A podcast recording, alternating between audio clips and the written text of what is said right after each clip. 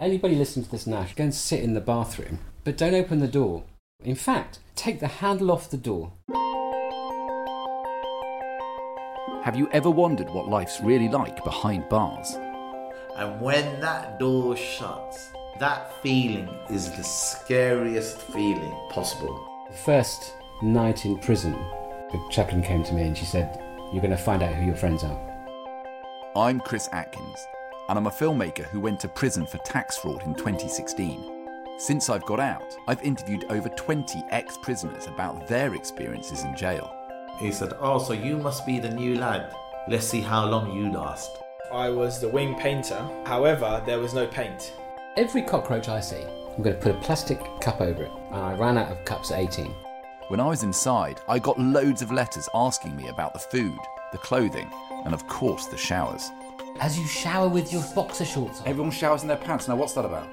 The whole wing would do cook ups and they'd do a banoffee pie. There was a chicken leg. The guy said, You should give me that. Punched me in the face from behind. I broke his arm on the landing in front of the screws. This podcast will answer all those questions and take you headfirst into the biggest prison crisis in history. So, three choices eat, shower, talk to family. You can't do them all, no.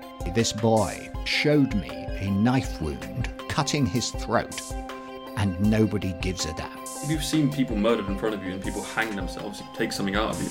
It'll expose a collapsing system that is failing victims and wider society.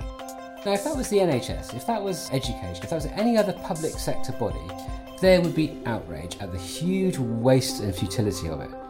It will ask what prisons are actually for, whether good people can do bad things, and if we can really ever change who we are.